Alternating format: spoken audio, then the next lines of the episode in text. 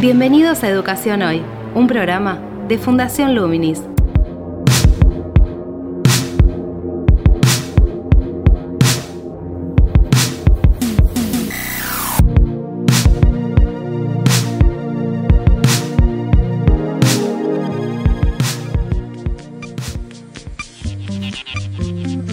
¿Qué tal? Soy Gabriel Latorre y estoy dando comienzo a Educación Hoy, el podcast que realizamos desde Fundación Luminis abordando diferentes temáticas de educación en Argentina y en el mundo. En el programa de hoy vamos a, pensar la situación de si este proceso en el cual la pandemia, la cuarentena, a través de, los cambios disruptivos que generó, no marcan la posibilidad o establecen las condiciones de posibilidad para generar un cambio en la educación. ¿Por qué? Porque más allá de la vorágine en cuanto a aceleración de tiempos, del pasaje abrupto a la virtualidad o de las idas y vueltas de las burbujas en la presencialidad en las aulas actualmente, tenemos la posibilidad de tomar distancia de una inercia de normalidad que ya se se venía dando en un devenir histórico en la educación. Un proceso en el cual había un montón de falencias que siguen estando y que la cuarentena puso, o la pandemia, perdón, puso en visibilidad, en mayor visibilidad. La idea entonces es poder tener una mirada transversal que haga foco en todas estas cuestiones que hacen a una situación estructural de la educación, a problemas que ya venían de rastre y que como decimos se visibilizan, se potencian, se amplifican en este contexto y que nos permite tal vez la situación poder intentar generar algunos cambios tomando experiencias que ya se venían realizando, tal vez acelerándolas o tal vez intentando implementar otras que la situación habilita en condiciones de posibilidad para eh, poder intentar llevarlas a cabo. Con esta intención convocamos a Mariano Nadorowski, quien es docente e investigador de la Universidad de Itela, también es académico asociado de la ONG Argentinos por la Educación y miembro del Consejo Nacional de Calidad Educativa del Ministerio de Educación de la Nación.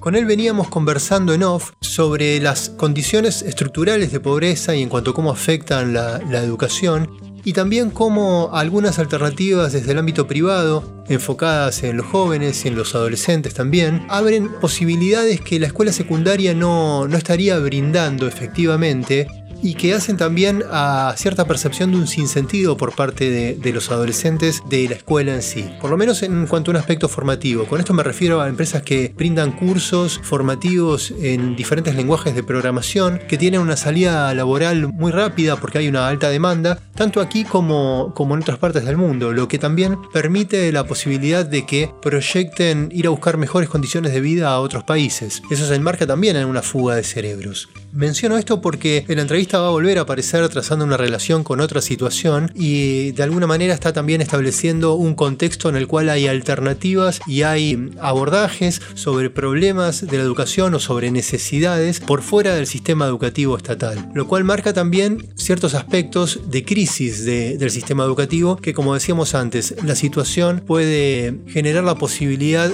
tal vez de empezar a visualizarlos y trazar estrategias que incluso articulen con esas alternativas que van por fuera del sistema educativo. Bien, pero yendo un paso más atrás, comenzaremos la entrevista con Mariano Nadorowski hablando sobre los problemas del aprendizaje en la lectoescritura, es decir, una condición también estructural del aprendizaje para otros tipos de alfabetización, como puede ser la alfabetización en, en el lenguaje lógico matemático y la programación. Les propongo entonces que ya nos adentremos en el tema. Actualidad en Educación Hoy.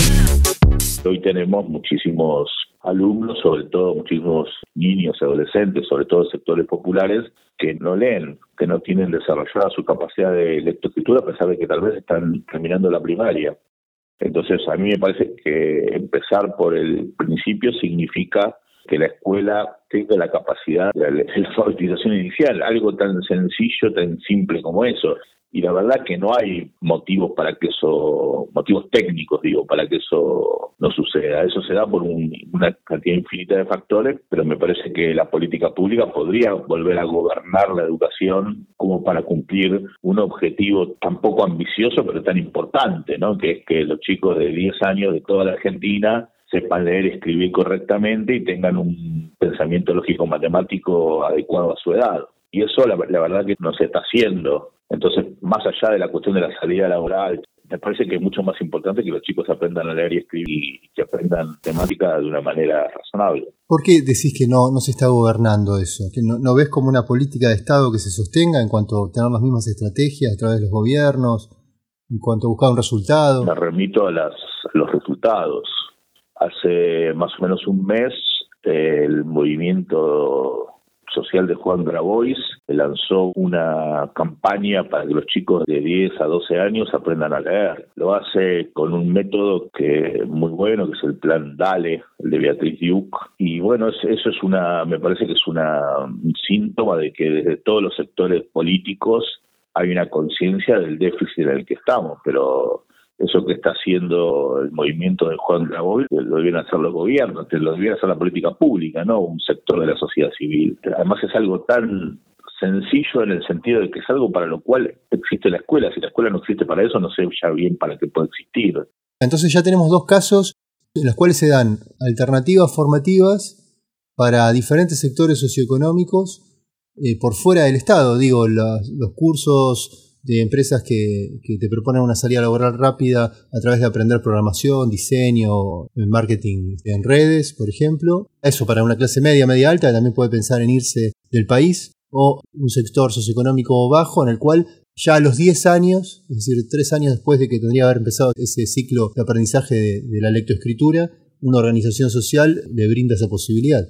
Bueno, eso me parece que son indicadores del deterioro del gobierno de la educación. Cuando vos me preguntabas cómo entendía yo que no se gobernaba, bueno, ahí, ahí tenés la respuesta. Lo que pasa es que estas acciones privadas o del sector social, de la sociedad civil, son muy, muy limitadas.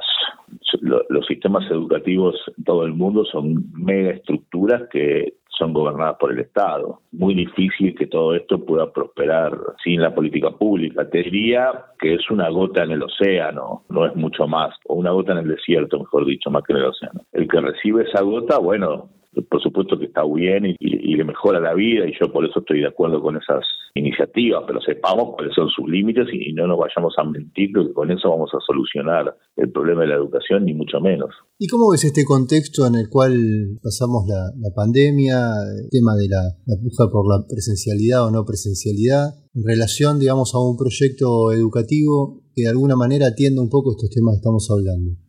¿Cómo lo ves en el contexto actual? ¿Y qué estrategias te parece tal vez que habría que empezar a, tomar en relación a, visualizar o identificar determinadas prioridades? Sí, bueno, la pandemia, no solamente en el campo educativo, en todos los aspectos de la vida social, lo que hace es acelerar, profundizar y poner en evidencia lo que pasaba antes. Es decir, no es que la pandemia inventa algo, la pandemia potencia y muestra y acelera. Por supuesto que en esa potenciación y en esa aceleración hay algunos fenómenos relativamente nuevos, pero todos tienen la base anterior. Por ejemplo, el, enorme nivel de abandono que se está verificando y que nosotros planteamos en el año 2020, en abril, un artículo que yo llamaba Los Abandonados, bueno, hoy hay un millón de abandono en el sistema educativo, que es el 10% de la población, pero la tercera parte de ellos hubiera abandonado de todas maneras. Es decir, hasta el 2019 la tasa de abandono interanual era del 3%, ahora se triplicó, correcto, y eso es una profundización, pero no vayamos a pensar que el problema del abandono empezó ahora. Entonces, si no, si no recogemos un poco el, hilo y tratamos de entender qué es lo que pasó para llegar a este punto, y bueno, difícilmente lo podamos resolver. Sobre todo teniendo en cuenta que la cuestión de la presencialidad y la falta de clases presenciales, que realmente es, un déficit enorme, sobre todo para los sectores populares, es una situación de toda América Latina, no, no es que la Argentina sea algo distinto respecto de los países de la región.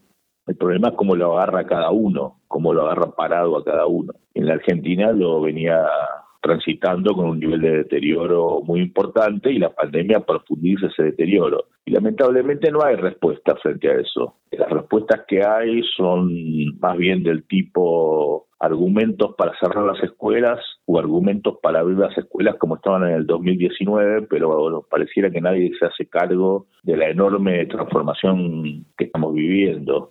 Es decir, cuando las escuelas abren, abren igual que en 2019, solo que con distancia social, y eso realmente es, un problema, ¿no? No estamos pensando formas alternativas de resolver los problemas que teníamos antes y resolver los nuevos problemas, sino que estamos repitiendo un esquema que ya tiene muchos años y que lamentablemente había fracasado. ¿Vos considerás que entonces se está perdiendo una oportunidad histórica para poder generar transformaciones en el sistema educativo?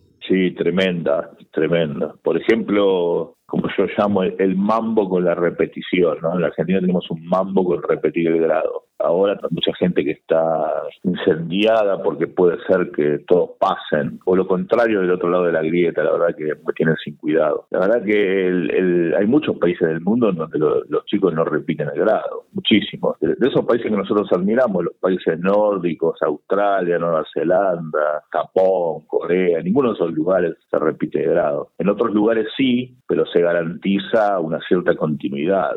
Eh, incluso Chile hizo una reforma el año pasado por medio del cual la repitencia solo es excepcional bajo ciertas condiciones. En la Argentina tenemos lo peor de los dos modelos. Se repite, pero cuando se repite no hay ninguna ningún dispositivo para poder continuar con la formación de esa persona, es decir, se vuelve a hacer lo mismo como si nada hubiera pasado. Y muchas veces cuando se pasa, se pasa porque todos pasan y porque las escuelas o los funcionarios no quieren conflicto y se hacen pasar. Bueno, este es un momento para poder rever ese sistema, sobre todo en la escuela secundaria, donde todo eso es, dramático. Un estudiante que tiene más de dos previas tiene que repetir todo de vuelta, una cosa insólita. Bueno, hay, hay muchas cosas para cambiar y esta sería una oportunidad fenomenal pero la verdad no estamos pensando en eso. Como sociedad, digo, no estamos pensando en eso. El año pasado, en octubre, con mil educadores y pedagogos, hicimos una, una convocatoria que se llamó Concertación Educativa 2021, donde hacíamos 12 puntos. El primero era la grieta, era un punto político de dejar a la educación afuera de la grieta. Los otros 11 eran completamente técnicos, vinculados a estas cuestiones de las que estamos hablando, de usar, usar esta situación para mejorar. Bueno, lamentablemente no, no se ha hecho, no, no, no, hemos visto que esto haya generado algún tipo de, impulso, nada realmente que implique una responsabilidad macro en relación con la situación en la que estamos. Pero de, de, ese encuentro elaboraban un documento que llevó a funcionarios. ¿Qué quedó eso? Sí, elaboramos un documento que circuló por las redes sociales y que, que quería lo podía leer, incluso salió en, salió en Clarín, salió en La Nación, salió en, salió en muchos medios. Lamentablemente la política no, no lo hizo suyo. Imagínate que en esos mil hay de todos los gustos y colores ideológicos y políticos, pañuelo verde, pañuelo celeste, hay exfuncionarios de Macri, de kirchneristas, del socialismo santafesino, del peronismo de las provincias, hay todo ahí en esos mil. ¿Por qué te parece que no, no le dan ni un espacio o ni una lectura, no, no solo al documento que, que elaboraron ustedes con toda esta pluralidad, sino al tomar esta situación, como decíamos, como una posibilidad de cambio en la cual se pueden tal vez o acelerar experiencias que ya venían dándose o intentar poner en juego y probar algún tipo de experiencia que en otro contexto no hubiese tenido el consenso o las condiciones de posibilidad para hacerlo. ¿Qué te parece? ¿Que ahí lo atravesó la lógica del año electoral?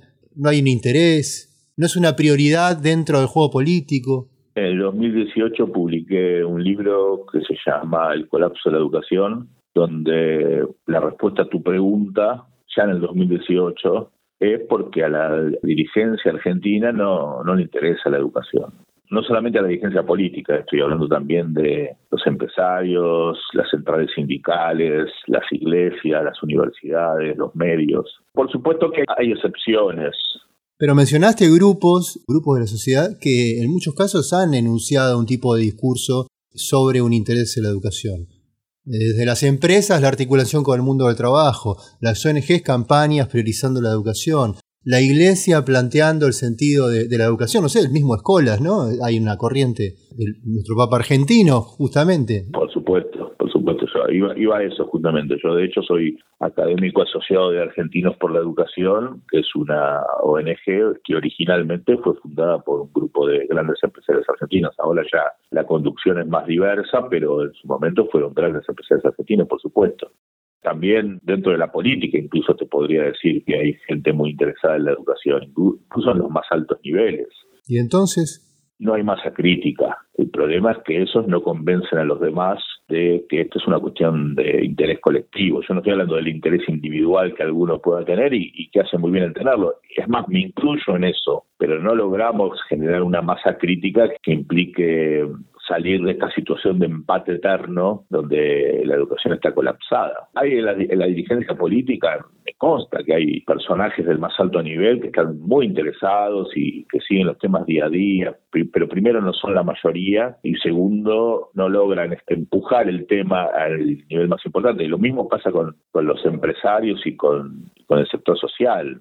No, son mayoritarios, lamentablemente, y no logran, por ahora por lo menos, eh, generar una movilización social que respalde un cambio importante en la educación. Hablamos entonces de, organizaciones que pueden atravesar la educación, pueden tener una masa crítica en mayor o menor grado, digo, en cantidad o en posibilidad de incidencia, pero no aparecen los sindicatos ahí como un organismo, como una institución que pueda generar justamente un traccionamiento y una, y una masa crítica para instalar la, la educación como prioridad. Digo, ¿qué pasa ahí?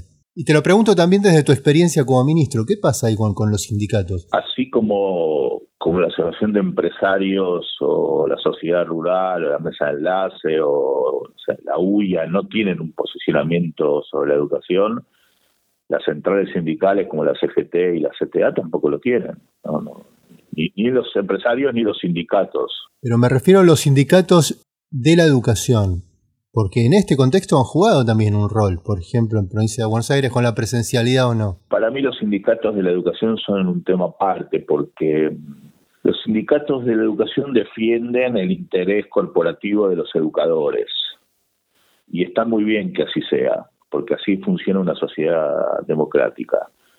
Pero en todos los países del mundo, en absolutamente todos, cuando se hizo un cambio, una reforma en la educación, no se hizo con los sindicatos docentes. A lo sumo algunos lo habrán contemplado, pero los sindicatos docentes en general no, en general no, los sindicatos docentes no son proclives a los cambios en educación. En algunos casos las reformas se hicieron tratando de convocarlos y se los convocó y se los incluyó de alguna manera, y en otros las reformas han sido más, más cruentas en el sentido de un, un enfrentamiento con, los, pero, con el sindicato docente. Pero el sindicato docente es lógico que tenga una postura de, oposición. O sea, acá el problema no son los sindicatos docentes, es, fácil echarle la culpa a Baradel. Acá el problema son las personas que nosotros votamos para hacer cambios en la educación.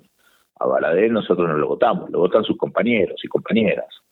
Nosotros votamos al presidente y a los gobernadores para para hacer esas reformas y bueno, eh, esos, ellos son los que son responsables de eso. No digo que el sindicalismo docente no sea responsable, lo que digo es que... Está claro, pero lo traemos a la conversación porque es un actor que debería tener algún tipo de incidencia en ese sentido, por eso no, no como para buscar un culpable, pero sino, sino bueno, porque ahí no, no aparece ese rol, pareciera, ¿no? Sí, sí, porque aparece ese rol. Lo que pasa es que lo que te estoy explicando es que la incidencia que tienen en todo el mundo no es la que nosotros quisiéramos, pero bueno, eso es una característica del sindicalismo docente en Finlandia, en Chile, en Corea y en la Argentina, en, los lugares en donde hay sindicatos docentes. Después hay lugares donde no hay sindicatos docentes, pues son, son países eh, autoritarios y de partido único, como China o como Cuba. Pero entonces tenemos un tema ahí, porque sin embargo también hay ministros que muchas veces apoyan su condición de poder en ese respaldo por parte de un sindicato o, de algunos sindicatos.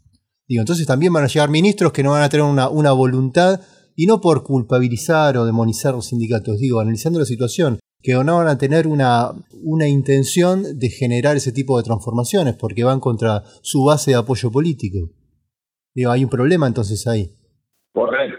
Correcto, muy de acuerdo, muy de acuerdo. O sea, frente a esta situación objetiva de los sindicatos docentes en todo el mundo, en la Argentina hay dos respuestas. Una es, bueno, aquellos que terminan entregando, concediendo el gobierno de la educación al sindicato docente, donde los sindicatos docentes terminan gobernando, que eso aquello de lo que te referías, y otros gobiernos donde ponen a los sindicatos docentes como el gran cuco nacional de la educación, el monstruo, feos, sucios y malos, y de esa manera zafan de sus propias responsabilidades de hacer reformas educativas. Lamentablemente, esas fueron las dos maneras predominantes. Hay algunas en el medio, podría mencionar a varios gobiernos provinciales, Córdoba, Río Negro, La Pampa, Mendoza incluso te diría, en donde hay algunos puntos intermedios, pero son muy, muy minoritarios y, que, tampoco logran masa crítica. Son justamente algunas de las provincias que han intentado o están intentando desarrollar experiencias de transformación en la escuela secundaria, algunas de las que mencionaste.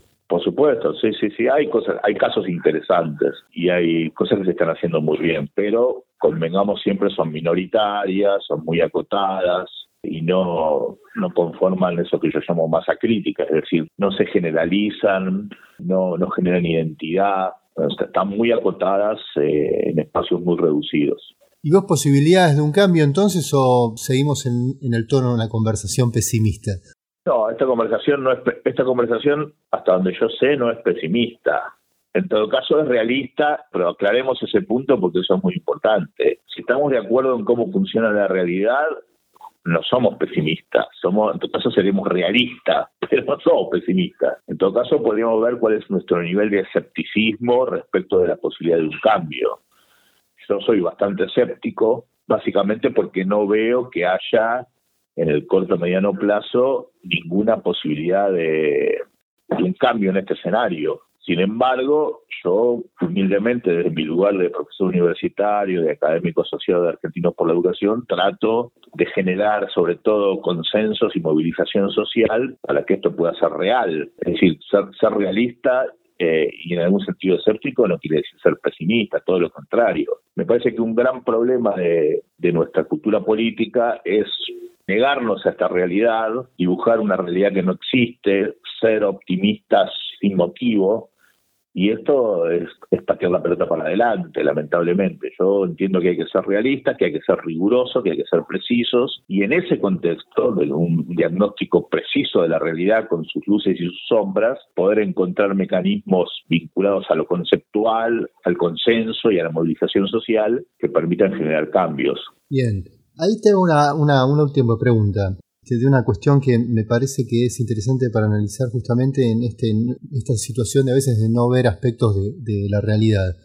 ¿Cómo ves esta, como esta especie de contradicción entre todo lo que implica como referencias y representaciones un discurso progresista y el no, no haber contemplado todo el aspecto de, de incidencia psicoemocional que implicó una cuarentena para, para los chicos? Digo, y no centrando esta pregunta en un debate de presencialidad sí, presencialidad no, sino si observas ahí, como te estoy planteando la pregunta, una contradicción o no, y si ves que hay una contradicción, ¿por qué te parece que, se dio eso? Vamos por partes. En principio hay un problema que es de carácter sanitario y epidemiológico vinculado a la decisión de cerrar las escuelas. Yo con eso no me meto, porque porque no sé. No va la pregunta ahí. No, ya lo sé, pero, y bueno, pero es importante porque, porque los que están a favor de las restricciones a la presencialidad tienen un argumento fuerte. Yo no sé si es cierto o no porque no soy sanitarista, te repito. Y frente a ese argumento fuerte, las cuestiones socioemocionales que vos mencionaste y muchas otras que ahora pretendo enumerar, están relegadas a un segundo nivel. En, esa situación de trade-off, a mí me, resulta muy difícil, muy difícil opinar porque no soy sanitarista, no, sé si está bien o mal cerrar las escuelas frente a la pandemia. Está mal cerrar las escuelas en general. Tampoco creo que nadie de los que estaban a favor o que están a favor de cerrar las escuelas le guste que se cierren las escuelas. Me resulta muy gracioso que los que están a favor de la reta dicen que Alberto Fernández nos quiere ignorantes, y los que están a favor de Alberto Fernández dicen que la reta nos quiere asesinar a todos. Yo la verdad que no creo ni una, ninguna de las dos cosas, ni de uno ni de otro. Es una situación de pandemia donde los países hacen lo que pueden, mejor o peor. Y en el caso argentino, la verdad es que si uno mira lo que pasó en América Latina, es más o menos lo mismo que pasó en Argentina. De hecho, el, el inicio de clases de este año presenciales fue único, ¿no? Eh, en, una reunión con Axel Rivas en Argentina por la Educación nos comentaba que no hay otro país como la Argentina haciendo esto que se hizo al principio y que ahora se está empezando a volver a hacer. Eso por un lado. Por otro lado, bueno, claramente hay déficits socioemocionales muy duros, hay déficits vinculados al derecho a la educación. No creo que se haya cercenado el derecho a la educación en términos de que el Estado no haya, como dicen algunos, a mí me parece que es una exageración, pero sí hay problemas con el derecho a la educación, sobre todo en los sectores sociales de menores recursos. Hay problemas vinculados a la violencia doméstica, porque todos los problemas de violencia doméstica contra los chicos se solían tramitar por medio de las escuelas y en la medida que las escuelas están cerradas eso es mucho más difícil tramitar. Y el gran problema es el problema del abandono, porque eso es muy difícil de recuperar, porque va a haber una diferencia intergeneracional fenomenal y porque vamos a una situación en algún sentido catastrófica desde el punto de vista generacional, sobre todo por ese millón de, estudiantes que están abandonando. Entonces, el, balance es claramente negativo, no hay, no hay ninguna duda. Ahí, de vuelta, el problema es que hicimos poco con eso, ¿no? la verdad que la, respuesta de la Argentina con eso fue bastante pobre, incluso menos interesante que lo que pasó en Uruguay o en Perú, países que yo conozco que tuvieron una respuesta más proactiva con la pandemia, sobre todo al principio, donde era un poco más sencillo poder tramitar. Después cuando llegó la segunda ola todo se hizo obviamente mucho peor. ¿En qué aspectos encontraste matices con esas dos realidades de Uruguay y Perú? Por ejemplo, en Uruguay la postura del del ministro Pablo da Silveira, que, que, plantea que todo lo que se hace en Uruguay es pasito a pasito y evaluación con respecto a la presencialidad, y eso fue lo que hicieron. Para eso hicieron que la presencialidad no sea obligatoria cuando lo fuera, las, las familias podían elegir si mandar o no a sus chicos a la escuela. Es decir, había un menú de, opciones, no estoy diciendo que esté de acuerdo, tampoco estoy capacitado para hacerlo, pero sí que había otras formas de encararlo. En el caso peruano, con la compra de millones de tablets, con, chips para acceso a Internet para las poblaciones rurales, que en Perú son mucho más importantes que en la Argentina. Es decir, hubo algunas salidas. La, la respuesta argentina al principio igual fue bastante razonable dentro de todo, ¿no? Con los cuadernillos, las plataformas. El problema es que eso duró hasta junio más o menos del 2020 y después ya la situación empezó a paralizarse. Los dos ejemplos que diste fueron estrategias que estaban relativamente focalizadas, digo relativamente en el grado, en el grado digamos de, alcance. En Perú la educación rural es, es muy amplia. Digo, incluso en Uruguay, bueno, que tiene características muy similares a, por ejemplo, a la ruralidad de provincia de Buenos Aires y de la zona de la Pampa Húmeda, eh, empezaron abriendo las escuelas primarias este, rurales, ¿no? Para probar cómo funcionaban esas burbujas. Claro, exactamente. Eso fue, eso fue una, estrategia muy inteligente. También Uruguay tiene el plan Ceibal desde antes de la pandemia, de vuelta, como la pandemia profundiza lo bueno y lo malo. Entonces ya tenía un sistema digital mucho más desarrollado. La Argentina en, en pandemia era o fue o es consistente con lo que pasaba antes, lamentablemente. No es que es algo definitivamente peor. La, tendencia de deterioro que lamentablemente ya veníamos observando. Lo, que da un poco de tristeza es que es una oportunidad perdida sobre la cual obviamente hay que insistir porque siempre estamos estaremos a tiempo de, de, poder cambiar, pero que lamentablemente ya perdimos mucho tiempo. ¿Vos crees que aún tomando entonces esta situación como si el contexto electoral hubiese obturado también la posibilidad de debatir de una manera como planteabas antes, ¿no? Este, más... No, no es, no es el contexto electoral, lamentablemente, por eso no sería tan malo. El problema es la grieta, es la grieta. Claro, pero se exacerba eso en ese contexto. Y al exacerbarse las posiciones también son más obtusas en muchos aspectos. Bueno, pero el año, el año sí, sí, pero el año pasado no era electoral. No, pero la vuelta a las escuelas se dio en ese contexto. La vuelta a las escuelas también es poner en evidencia todo esto que vos estás mencionando, es decir, desde el caso concreto de, de un maestro o de una maestra, viendo la situación psicoemocional, de aprendizaje de los chicos a los cuales les vuelve a ver la cara, ¿no? O se las ve por primera vez. No, o, imagínate familias enteras esperando el fallo de la Corte Suprema de Justicia para ver si mandan a sus hijos o no a la escuela. Un, escenario muy poco sano, muy poco proactivo. ¿Cómo llegamos a eso? Y no, estoy juzgando a nadie en particular, lo que digo justamente es que tendrían que, tendrían que ponerse de acuerdo, ¿no? Nos juzgamos como sociedad ahí, de alguna manera. Al plantear eso, nos tenemos que juzgar como sociedad. Bueno, no, no, ahí no, no, sería tan duro. Yo, yo creo que ahí hay un problema de, de la política no sé si de la sociedad en su conjunto, pero hay un problema de la política. La política no logra resolver problemas. La política está para resolver los problemas de la sociedad y la verdad que no los logra, no los logra resolver. El Consejo Federal de Educación, que, justamente en el fallo de la Corte que le dio la razón a la ciudad, dice que el ámbito de, del consenso es el Consejo Federal de Educación, y el Consejo de Educación toma una decisión y después algunas provincias no la acatan. Votan a favor y no la acatan. Bueno, es difícil así, ¿no? son eh, prácticas poco poco constructivas, me parece que están están dominadas por el inmediatismo y por la grieta. Siendo esta mm, situación, como decís, de una oportunidad que se está se está perdiendo, el no implementar un operativo de evaluación que podría establecer la visualización e identificación de, de cómo están los diferentes aspectos, las partes de esa situación. ¿Cómo, cómo ves esa decisión? No, me parece que Punto uno, las pruebas ONE Aprender se toman hace 30 años y en estos 30 años hubo infinitos cambios en todos los gobiernos. Hasta el 2001 eh, fue bastante estable, pero a partir del 2002 se cambió la periodicidad, se cambió la lógica de muchas evaluaciones, en fin. Eh, el último gran cambio fue en el 2016-2017. En el 2016 el gobierno de Macri había dicho que las pruebas iban a ser de frecuencia anual y ya al año siguiente no fue de frecuencia anual. O sea que la imprevisión es lo que domina, es lo que domina la situación. No me parece rasgarse las vestiduras por esto en particular, sino tratar de hacer que los gobiernos sean más todos, ¿no? sean más previsibles con las pruebas son y aprender. Respecto a esta situación, el gobierno dice que hay motivos técnicos para cambiarlo de octubre a abril, no es que les está suspendiendo, se les están postergando seis meses. Y da argumentos técnicos, o dice que hay argumentos técnicos. Yo tengo una reunión en unos días del Consejo Nacional de la Calidad de Educación donde se van a exponer esos argumentos técnicos. Si los argumentos técnicos son razonables, en donde es técnicamente es mejor postergarlo que tomarlo ahora, yo estaré de acuerdo. Me parece un tema estrictamente técnico, no es un tema político. Si, si hay un problema político donde postergarlo sería una treta, un engaño para dejar de tomarlas para siempre, bueno, ahí me parece que la política tendría que resolver con honestidad si quiere o no seguir con las pruebas a aprender o no. Pero considerás que es necesario poder tener esa visualización de esa base, digamos, de relevamiento y materia de análisis para poder rediseñar alguna estrategia en función de no perder todas las posibilidades de cambio que se pudiesen implementar? Por supuesto, por supuesto. Yo de hecho, de hecho soy de los pocos en el mundo educacionista que estoy a favor de las pruebas estandarizadas, y que obviamente que sí.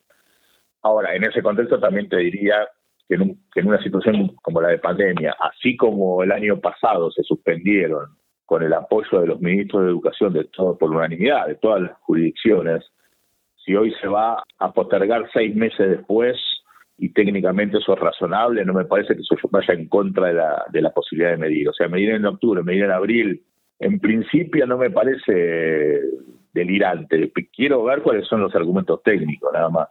Decías que en ninguna otra parte del mundo se dio un regreso a las escuelas como, como aquí, cuando mencionabas la charla con Axel Rivas de América Latina no se dio una situación de regreso a las clases como, como aquí en Argentina.